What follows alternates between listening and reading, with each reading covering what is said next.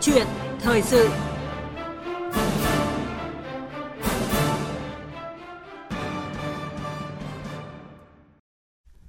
Thưa quý vị và các bạn, đã qua 2 tháng đầu năm 2021, trong đó có hơn một tháng nền kinh tế chịu tác động của đợt dịch COVID thứ ba. Vậy thì đợt dịch này tác động ra sao tới nền kinh tế? Liệu có thực hiện được các mục tiêu tăng trưởng GDP như là Quốc hội đề ra năm nay, tức là khoảng 6% hay không? Kiên trì mục tiêu kép, những thách thức cần vượt qua. Đây là chủ đề được bàn luận trong câu chuyện thời sự hôm nay với sự tham gia của vị khách mời là giáo sư tiến sĩ Hoàng Văn Cường, Ủy viên Ủy ban Tài chính Ngân sách của Quốc hội, Phó Hiệu trưởng Trường Đại học Kinh tế Quốc dân. Vâng, xin được uh, trân trọng cảm ơn giáo sư Hoàng Văn Cường đã nhận mời tham gia chương trình với chúng tôi ngày hôm nay ạ. À, xin kính chào các thính giả của Đài Tiếng Nói Việt Nam. À, xin uh, chào các biên tập viên của Đài Tiếng Nói Việt Nam. Dạ vâng ạ. À, quý vị và các bạn quan tâm đến nội dung câu chuyện thời sự ngày hôm nay của chúng tôi và muốn trao đổi trực tiếp với vị khách mời thì hãy gọi tới số điện thoại tương tác đó là 0243 934 1040 và 0243 934 9483. À, thưa giáo sư tiến sĩ Hoàng Văn Cường, có thể nói là đến nay ạ, với nhiều nỗ lực của toàn hệ thống chính trị thì à, nước ta đã cơ bản khống chế và kiểm soát được đợt dịch Covid-19 à, lần thứ ba rồi ạ. Vậy thì à, xin hỏi ông là ông có cảm nhận thế nào về cái tâm thế của xã hội qua cái đợt dịch lần này ạ? À, vâng, thì cái đợt dịch lần này thì uh, chúng ta thấy rằng là nó có vẻ cũng là trầm trọng hơn. Dạ. Nó thể hiện là cái số người bị nhiễm thì nhiều hơn. Dạ vâng. Cái tốc độ về lây lan của dịch thì nhanh hơn và nó xuất hiện ở diện rộng ở dạ. trên nhiều cái địa bàn trên cả nước dạ. và thậm chí những các cái chủng virus mà của Anh rồi của châu Phi thì dạ. cũng đã đều xuất hiện tại Việt Nam. Tuy vậy thì uh, xã hội thì chúng ta nhìn thấy là xã hội hết sức là bình tĩnh ừ. không hề có một biểu hiện gì về hoang mang hay là lo sợ hoảng hốt và không có cái sự tráo trộn về ừ. những hoạt động về xã hội thì qua đấy cho thấy rằng là cái tâm thế của người dân thì đã à, sẵn sàng đối mặt với lại dịch chủ động trong việc là phòng tránh dịch và cái ý thức của người dân thì đã thực hiện rất là tốt các cái quy trình các cái quy định về phòng chống dịch và chính đó là một trong những yếu tố góp phần vào việc chúng ta đã khống chế được rất thành công cái đợt dịch lần thứ ba này. Vâng, như vậy là tâm thế của xã hội và của mỗi người dân đã đón nhận và đã có được những cái sự à, tránh được cái sự hoang mang và những cái à, à, cái tác động đúng không ạ đến cuộc sống và đến nền kinh tế. Ờ, hiện nay thì chưa có những cái con số thống kê chính thức về tác động của đợt dịch Covid lần thứ ba tới nền kinh tế. Thế nhưng mà ờ, qua khảo sát của các hiệp hội doanh nghiệp và cũng cho chúng ta thấy rằng là à, bức tranh sơ bộ về sự ảnh hưởng này. Vậy thì à, ngay sau đây thì mời quý vị thính giả cùng với giáo sư Hoàng Văn Cường cùng nghe một tổng hợp ngắn của chúng tôi ngay sau đây. Hai tháng qua, so với doanh nghiệp phía Nam không hoặc chưa bị tác động, doanh nghiệp phía Bắc chịu ảnh hưởng nặng nề trực tiếp trong đợt dịch lần 3. Theo khảo sát của Văn phòng Ban Nghiên cứu Phát triển Kinh tế Tư nhân Ban 4, các doanh nghiệp gặp khó khăn đầu tiên ở việc thu hút lao động sau đợt nghỉ Tết cộng thêm diễn biến dịch mới, người lao động có tâm lý e ngại di chuyển và quay lại làm việc trong vùng có dịch. Tiếp đó là chuỗi cung ứng, chuỗi sản xuất ở nhiều khu công nghiệp bị khó khăn do hàng hóa tắc nghẽn khi vận chuyển qua địa phương có dịch như Hải Dương. Riêng lĩnh vực vận tải cũng bị ảnh hưởng lớn khi nhiều đội vận tải hành khách thông tin chỉ hoạt động 20 đến 30% lượng phương tiện hiện có. Nhiều doanh nghiệp trong hiệp hội vận tải và hiệp hội logistics cũng phản ánh đã phải đi vòng để tránh vùng dịch khiến phát sinh thêm chi phí. Mức phí chênh lệch đang từ 1 đến 1,5 triệu đồng tùy tuyến đường. Trong thời gian dịch bùng phát, một số địa phương thực hiện giãn cách xã hội, hạn chế đi lại, đóng cửa hàng quán. Điều này cũng làm suy giảm lượng cầu hàng hóa nông sản nói chung và một số sản phẩm như cà phê, chè, thủy sản. Vâng ạ, quý vị thính giả vừa nghe một tổng hợp ngắn của chúng tôi về những uh, cái ảnh hưởng sơ bộ của đợt dịch Covid-3. Um, thưa giáo sư Hoàng Văn Cường, ông có nhìn nhận gì về tác động của đợt dịch này đến nền kinh tế?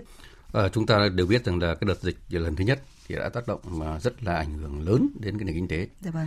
Đợt dịch này thì nó diễn ra là trong bối cảnh trước Tết. Dạ vâng. À, dịch lần một thì diễn ra sau Tết khi mà tất cả những hoạt động kinh tế của cái đón năm uh, cũ sang năm mới ừ. chúng ta đã hoàn thành. Ừ. Năm nay thì ờ, chúng ta đều biết là người dân cả một cái năm vừa qua cũng phải nén chịu những vấn đề liên quan đến phòng chống dịch cũng tiết kiệm rất nhiều những cái tiêu rồi cũng hạn chế đi lại và người ta đang rất kỳ vọng là sẽ dành cho một cái Tết năm nay à, để có cái đoàn tụ để có cái gặp gỡ để có được những cái cái tổng kết lại sau một năm mà đã à, vượt qua được khó khăn và chúng ta cũng đều biết rằng là xã hội thì đang dành ra những yếu tố để chuẩn bị hàng hóa để không xảy ra tình trạng là thiếu hàng Tết tuy nhiên thì dịch nó xảy ra trước tiên thế nó làm đảo lộn cái về mặt gọi là À, cung cầu cái hàng hóa này. À, chúng ta nhìn thấy rằng là trước đây thì cái sức mua hàng hóa vào dịp Tết bao giờ nó cũng lớn hơn gấp nhiều lần so các tháng bình thường trong năm. Thế nhưng năm nay thì à, Tết không còn tình trạng thiếu hàng mà lại là thừa hàng hóa. À, à, các gia đình, người dân không gặp mặt, cơ quan không tổng kết thì dẫn đến các cái hàng hóa tiêu dùng sẽ rất là ít. À, chúng ta cũng nhìn thấy một yếu tố thứ hai nữa là những các ý định về du lịch, về vui chơi giải trí hầu như bị à, hủy bỏ và như vậy thì nó ảnh hưởng ngay đến các hoạt động về các cái dịch vụ khác vấn đề ừ. giao thông à, tuy nhiên thì chúng ta lại cũng đánh giá một cái tổng quát lại thì chúng ta cũng nhìn thấy rằng là uh, trước một tình trạng tác động dịch như thế thì cái phòng chống dịch trước hết chúng ta đặt ưu tiên hàng đầu và chúng ta đã làm rất là tốt cái này cho đến thời điểm này về cơ bản là chúng ta đã kiểm soát được cái tình trạng dịch bệnh. À, những hoạt động kinh tế xã hội bây giờ đã quay trở lại gần như bình thường. Học sinh bây giờ bắt đầu đã đã có thông báo các tỉnh đều là có đi học trở lại. À, và chính vì vậy ấy, cho nên là cái mức độ mà nó gọi là ảnh hưởng trực tiếp làm thiệt hại về mặt kinh tế thì chúng ta thấy rằng là nó cũng không quá rộng. À, trước hết ấy, chúng ta nhìn thấy nó ảnh hưởng mạnh nhất đó là những các cái hoạt động mà chuẩn bị cho cái tiêu dùng trong cái dịp Tết như là các cái hàng hóa nông sản, các cái hàng hóa thực phẩm, hoa cây cảnh và đặc biệt ở những vùng trọng tâm của dịch như là Hải Dương. Rồi là một số những hoạt động ảnh hưởng khác như là ngành du lịch à, bị hủy bỏ các cái uh, giao thông rồi là hàng không cũng bị ảnh hưởng nhà hàng khách sạn kinh doanh dịch vụ thì gần như ảnh hưởng. Thế còn lại những lĩnh vực khác nữa thì chúng ta thấy rằng là cái mức độ ảnh hưởng ít hơn. À, ví dụ chẳng hạn như là ngành công nghiệp thì uh, cũng có ảnh hưởng của cái di chuyển lao động. Nhưng mà thực ra thì có nhiều công nhân không về quê ăn tết được thì người ta lại ở lại rồi người ta cũng tham gia vào cái quá trình sản xuất ở ngay tại các cái đơn vị đó. Ừ. chính vì vậy cho nên là cái kết quả của chúng ta trong hai tháng ở đầu năm nay ấy, thì theo cái báo cáo thống kê chúng ta nhìn thấy lại có những con số cũng khá khả quan so với năm trước. À, xuất khẩu chúng ta vẫn tiếp tục tăng lên. Là so với năm trước mặc dù là không tăng nhiều nhưng mà tăng cả về mặt à, tốc độ cũng như là cái kim ngạch xuất khẩu có tăng hơn. À, những cái hoạt động sản xuất à, công nghiệp thì chúng ta thấy rằng là cũng phần lớn là cũng duy trì và tăng hơn so với hai cái tháng đầu năm của những năm trước cái số doanh nghiệp mà tham gia đăng ký mới vào trong à, nền kinh tế ấy, thì có tăng lên nhẹ hơn, tăng lên một chút so với những năm trước. Nhưng mà đặc biệt ấy, là cái vốn đầu tư đăng ký thì lại tăng lên nhiều. Điều chứng tỏ rằng là cái sức chống chịu của doanh nghiệp chúng ta cũng là khá tốt. Người ta đã tìm ra được cơ hội trong kinh doanh. Cái số doanh nghiệp mà người ta xin gọi là dừng hoạt động hoặc là giải thể thì lại giảm hơn so với lại hai tháng của cái năm trước đây. Dạ vâng. Điều ấy chứng tỏ rằng là như vậy cái tình hình đại dịch này nó cũng không đang các doanh nghiệp ấy đang thích ứng khá tốt à, với tình hình đại dịch và chính từ những các cái diễn biến đó cho nên là chúng ta đều được nhận một thông tin mới nhất là của cái tổ chức à, xếp hạng à, tín nhiệm quốc gia đấy FIT ấy, vâng. thì người ta đánh giá rằng là cái đại dịch lần thứ ba vừa qua hầu như ảnh hưởng không đáng kể vâng. đối với Việt Nam vâng. và vì vậy người ta vẫn giữ một cái chỉ báo là Việt Nam có thể đạt được tốc độ tăng trưởng 7,5% trong năm tới. À, do vậy cho nên những cái thông tin trên với cái tiền đề đó thì tôi cũng rất hy vọng rằng nếu chúng ta tiếp tục mà đẩy nhanh cái kiểm soát dịch tốt với cái ý sự tham gia rất là đồng hành đồng đều của toàn xã hội dạ vâng. chúng ta kiểm soát tốt dịch bệnh và chúng ta cộng thêm vào đấy nữa là cái sự ờ, uh, phát triển của cái tiêm chủng vaccine thì à, chúng ta vâng. sẽ đẩy được cái nền kinh tế sẽ tiếp tục ở cái tốc độ phát triển tốt. Vâng, như vậy là giáo sư Hoàng Cường đã phân tích rất rõ về những cái tác động của đợt dịch này tới nền kinh tế, tới người dân và doanh nghiệp và chúng ta thấy rằng là uh, những cái ảnh hưởng như thế thì cũng cũng cũng cũng không làm khó chúng ta đúng không ạ? Chúng ta đã có những cái kết quả khả quan và kiểm soát dịch rất là tốt ở các ở mọi mặt uh, và đã có những cái kinh nghiệm trong năm 2020 rồi và năm chống dịch thành công của Việt Nam ạ. Thì các doanh nghiệp đã có tâm thế chủ động và sẵn sàng thích ứng trong bối cảnh mới như là giáo sư Hoàng Văn Cường vừa phân tích với quý vị. Và bây giờ thì xin mời à, giáo sư cùng với quý vị thính giả nghe những ý kiến của đại diện doanh nghiệp do phóng viên Đài Tiếng Nói Việt Nam của chúng tôi vừa thực hiện. Nếu xảy ra giãn cách, đặc biệt là nếu xảy ra cách ly không được tổ chức sản xuất thì chắc chắn doanh nghiệp không thể hoàn thành được hợp đồng kinh tế đã ký kết và đây là cái thách thức và rủi ro vô cùng lớn nguy cơ đối với tất cả các doanh nghiệp nếu bị dừng lại không chỉ thiệt hại về tiền lương về chế độ chính sách cho người lao động, mà quan trọng hơn là chúng ta sẽ thiệt hại về các cam kết tài chính đối với khách hàng, và nhất là trong dài hạn thì vị trí của chúng ta trong chuỗi cung ứng toàn cầu sẽ bị lung lay, nhất là trong bối cảnh hiện nay là quá trình tái bố trí lại cái chuỗi cung ứng. Thì một cái thành viên của chuỗi cung ứng không hoàn thành nhiệm vụ thì sẽ bị thay thế rất là sớm. Và chính vì thế thì chúng tôi đánh giá là lần này kiểm soát dịch bệnh ở doanh nghiệp dệt may cần phải thực hiện ở mức độ cao hơn, chặt chẽ hơn bởi vì lúc này chính là khả năng doanh nghiệp tồn tại hay không tồn tại Vâng ạ, quý vị tính giả vừa nghe ý kiến của ông à, Lê Tiến Trường, Chủ tịch Hội đồng Quản trị Tập đoàn Diệt May Việt Nam. Và ngay sau đây, ạ, quý vị cùng nghe nhận định của ông Nguyễn Văn Thân, Chủ tịch Hiệp hội Doanh nghiệp nhỏ và vừa Việt Nam về sự chủ động thích ứng của doanh nghiệp ạ. Vì cái dịch này nó lây lan mà, cho nên là chúng ta phải dính vào một cái làn dịch thứ ba là chuyện đương nhiên. Khó khăn, các doanh nghiệp nhỏ và vừa của các nước, kể cả các nước lớn, khó khăn hơn nhiều. Thì chúng ta tại sao lại mà không khó khăn? Hơn họ, có hai điểm. Điểm thứ nhất là doanh nghiệp nhỏ vừa Việt Nam nó có cái đặc thù, tự thân vận động rất nhiều. Chúng ta có cái biện pháp để phòng ngừa và chống cái dịch bệnh này tốt, cho nên chúng ta vẫn còn nói đúng từ, nói đúng nghĩa là còn ngọ nguậy được. Thì cái sự đóng cửa rồi là không tham gia về sản xuất kinh doanh nữa, nó ra đi không nhiều so với các nước. Mà thậm chí có những doanh nghiệp nó còn sinh ra trong cái thời kỳ covid này. Thì tôi nghĩ là qua ba cái lần đại dịch này thì doanh nghiệp nhỏ vừa tuy gặp rất nhiều khó khăn, nhưng người ta vẫn chống chọi được. Vâng, quý vị vừa nghe những ý kiến của một doanh nghiệp đại diện cho ngành dệt may và một ý kiến của Hiệp hội Doanh nghiệp nhỏ và vừa Việt Nam và có thể thấy rằng là à, cho dù gặp rất nhiều khó khăn nhưng mà với cái niềm tin vào hiệu quả của công tác phòng chống dịch ở nước ta thì à, các doanh nghiệp trong nước vẫn tiếp tục chủ động sáng tạo vượt khó và tìm hướng phát triển của riêng mình và đó là cái sự chủ động của doanh nghiệp. Thế còn những trợ lực từ chính phủ trong ngắn hạn là gì? À, giáo sư Hoàng Văn Cường có thể cho biết một vài cái quan điểm của mình ạ. À, tôi cho rằng là trong cái tác động của dịch lần này thì nó có những cái nhóm đối tượng mà tác động có lẽ là rất là nặng. À, điển hình như là cái nhóm người nông dân ở một số khu vực à, tập trung vào sản xuất hàng hóa theo tính chất gọi là hàng hóa tập trung mùa vụ cho cái Tết thì à, gần như cái sản xuất của họ đã không khả năng hòa ừ. bồi hoàn được cái nguồn vốn. Do vậy chúng tôi cho rằng nếu có hỗ trợ ừ. thì chính phủ cần hướng vào hỗ trợ trực tiếp ngay cho cái nhóm nông dân những người mà vừa qua đang bị ảnh hưởng trực tiếp của cái uh, hàng hóa mùa vụ không bán được nhưng mà phải uh, nếu có hỗ trợ thì phải hỗ trợ thật ngay hỗ trợ sớm dạ vâng. à, chứ còn nếu như mà chỉ cần uh, chậm đi thì từ nó không có ý nghĩa nữa ừ. Đấy.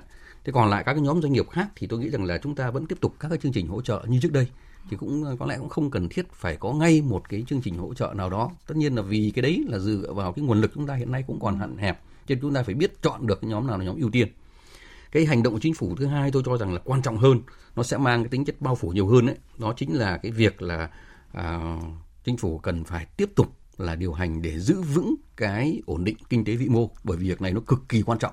Tại sao cái tổ chức ờ, tín nhiệm của Fitch họ lại không à, đánh giá rằng chúng ta bị ảnh hưởng nhiều và vẫn duy trì cái tốc độ người ta tin tưởng tốc độ phát triển được là người ta dựa vào cái chính sách của chúng ta là dựa là duy trì được cái ổn định kinh tế vĩ mô. Nếu ổn định kinh tế vĩ mô thì các doanh nghiệp nó sẽ không bị khó khăn các doanh nghiệp làm ăn người ta sẽ tính toán được là nó sẽ không à, có cái những cái tác động gọi là bất thường của nền kinh tế. Rồi là những cái nhà đầu tư nước ngoài người ta yên tâm người ta đầu tư vào thì nó mới tạo được môi trường kinh doanh. Thì tôi cho rằng đấy là cái điều quan trọng. Rồi là vấn đề chính sách tiền tệ chính phủ cần phải có một cái chính sách thực sự là hiệu quả. À, trên hai giác độ một giác độ tức là cái việc hạ lãi suất cho những doanh nghiệp để người ta có thể à, thực hiện được các cái tiếp cận tiến dụng. Trong bối cảnh mà hiện nay làm ăn nó không có cái sinh lợi cao thì cái lãi suất huy động lãi suất tiền vay phải rất thấp. Nhưng bên cạnh đấy thì cái huy động tiền của hệ thống ngân hàng thì lại phải duy trì ở cái mức lãi suất hợp lý chứ ừ. không quá thấp. Bởi vì nếu như hạ thấp cái lãi suất huy động thì nó sẽ lại có thể rơi vào tình trạng là những cái nguồn tiền này nó không đâu đầu tư vào sản xuất nó lại chuyển sang điều khác. Do vậy đến đây là cái yếu tố chính phủ thậm chí phải nghĩ đến việc là chính sách hỗ trợ về lãi suất à, thứ ba là chính phủ cũng cần phải có cái chính sách về mặt tài khóa thực sự là hiệu quả ừ nhất là trong thời gian vừa qua thì chúng ta đều biết rằng là chính sách như là giãn hoãn nợ rồi thuế vân vân cái đấy thực sự nó đã giảm gánh nặng cho doanh nghiệp cho nên là cần phải tiếp tục các chính sách về tài khoá này để hỗ trợ làm giảm cái à, sức ép cái gánh nặng à, nghĩa vụ về tài chính cho doanh nghiệp. Dạ vâng. vâng cảm ơn giáo sư. À, cái giải pháp như mà Bộ Tài chính đề xuất đó là tiếp tục giãn thời gian nộp thuế rồi là tiền thuê đất cho doanh nghiệp. Vậy thì theo ông như vậy đã đủ mạnh hay chưa? Có không? Tôi rất đồng tình với lại cái đề xuất này của Bộ Tài chính Vâng. Bởi vì là khi mà tình hình à, dịch bệnh nó xảy ra thì à, cái hoạt động sản kinh doanh hiệu quả nó thấp thì cái phần lợi nhuận nó không cao. Bây giờ mà lại phải nộp thuế, lại phải nộp các khoản tiền sử dụng đất tức là những chi phí cố định.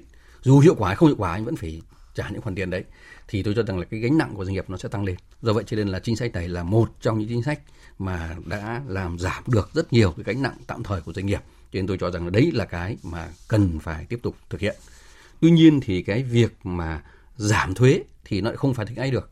Bởi vì giảm thuế nó liên quan đến cái chuyện là chính sách thuế nó phải thông qua được quốc hội. Ừ. à, cho nên là cái chỉ có giãn hoãn à, những cái khoản thuế những khoản tiền sử dụng đất vân vân. Thì tôi cho rằng đấy là thuộc về chính phủ và cần phải thực hiện ngay.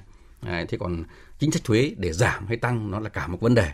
Cho nên chúng ta cũng cần phải có một cái lộ trình nó dài hơn à, thì đấy là cái điểm mà tôi cho rằng là chính sách mà về mặt tài chính thì bộ tài chính cũng cần lưu ý Vâng, ờ, có người dân có đặt câu hỏi với chúng tôi rằng là cái sự bùng phát dịch Covid-19, đặc biệt là lần thứ ba này thì cũng là à, cũng cũng có những thách thức, mặc dù chúng ta đã kiểm soát khá là tốt. Thế nhưng mà cái dự báo những cái tác động đáng kể đến sự phát triển uh, tập trung ở hai yếu tố đó là cung và cầu. Uh, vậy hai cái yếu tố này ông có thể phân tích cho quý vị thính giả rõ hơn cái tác động uh, đến cái yếu tố cung và cầu là gì ạ?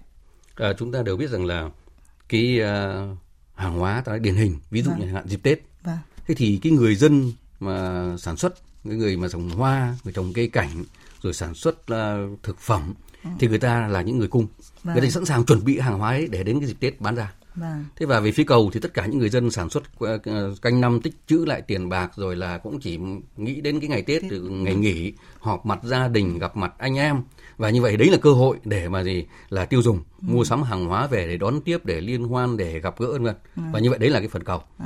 Thế thì rõ ràng chúng ta nhìn thấy như cái đợt dịch xảy ra một cái chúng ta không tổ chức được các cái hoạt động giao lưu, những hoạt động gặp gỡ, những hoạt động liên hoan. Người dân cũng hạn chế đi về quê uh, ăn Tết, không mời bạn bè đến. Và như vậy thì rõ ràng là cái phần cầu là nó sẽ gần như giảm xuống, không vâng. còn nữa.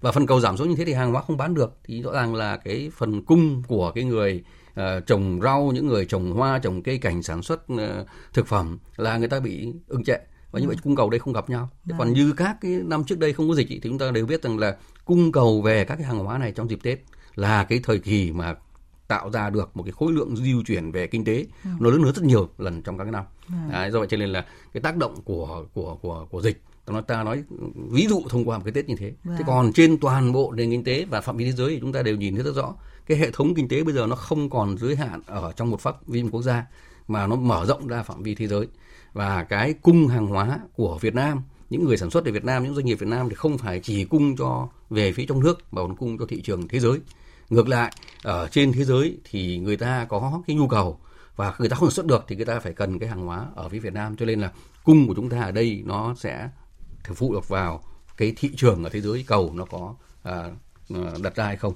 Và nếu như dịch bệnh chúng ta diễn diễn ra như thế này à, cần các cái chuỗi cung ứng mà bị đứt gãy rồi là các cái lưu chuyển về hàng hóa bị đình trệ thì rõ ràng là khi đấy cung và cầu không gặp nhau là ảnh hưởng rất lớn. Vâng, xin cảm ơn giáo sư à, Hoàng Văn Cường đã chia sẻ rõ cho quý vị thính giả hiểu thế nào về những tác động và những cái yếu tố chính à, của dịch tác động đến cung và cầu. Và trở lại với chương trình với đợt ừ, dịch lần thứ ba này ạ, theo giáo sư Hoàng Văn Cường thì liệu có cần những cái gói hỗ trợ trực tiếp về tài chính cho các doanh nghiệp hay không ạ?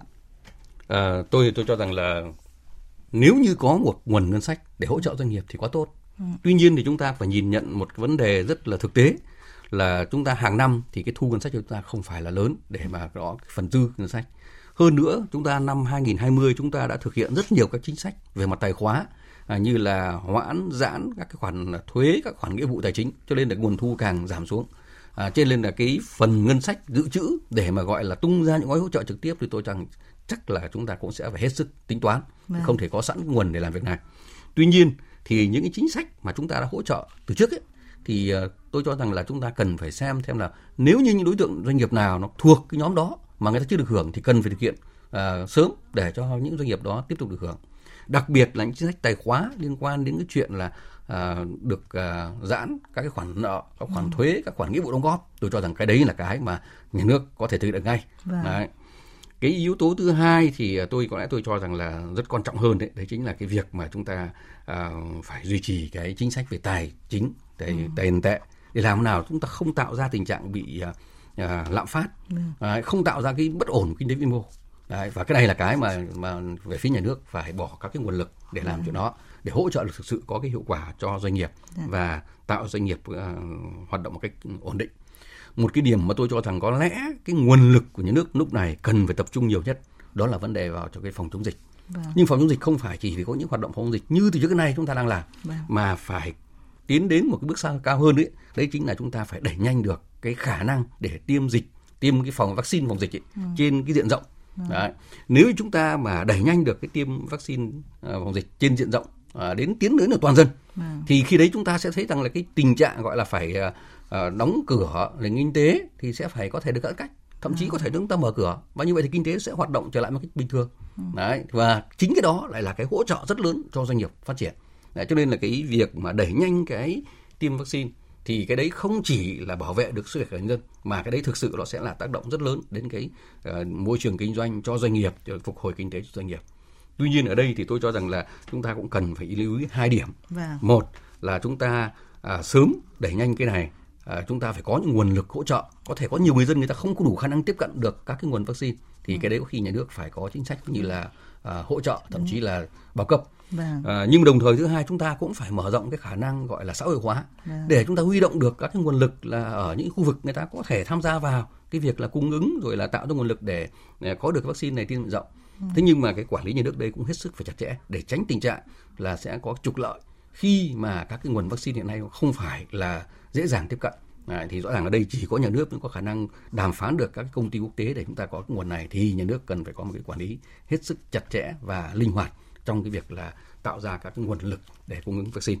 À, thì đó là những điểm mà tôi cho rằng là rất cần phải thực hiện để hỗ trợ cho cả xã hội và cả các doanh nghiệp phát triển. Vâng, xin cảm ơn ông. Um, có những cái ý kiến của nhiều chủ doanh nghiệp có cho thấy là uh, về lâu dài cái sự hỗ trợ thiết thực nhất vẫn là tạo môi trường kinh doanh một cách thông thoáng và chính sách ổn định. Vậy thì theo giáo sư Hồ Văn Cường thì uh, để tiếp tục hoàn thành cái mục tiêu kép trong cái năm 2021 này thì chống dịch thành công rồi là tăng tốc phát triển kinh tế, những thách thức nào cần vượt qua? Ông có thể phân tích ạ?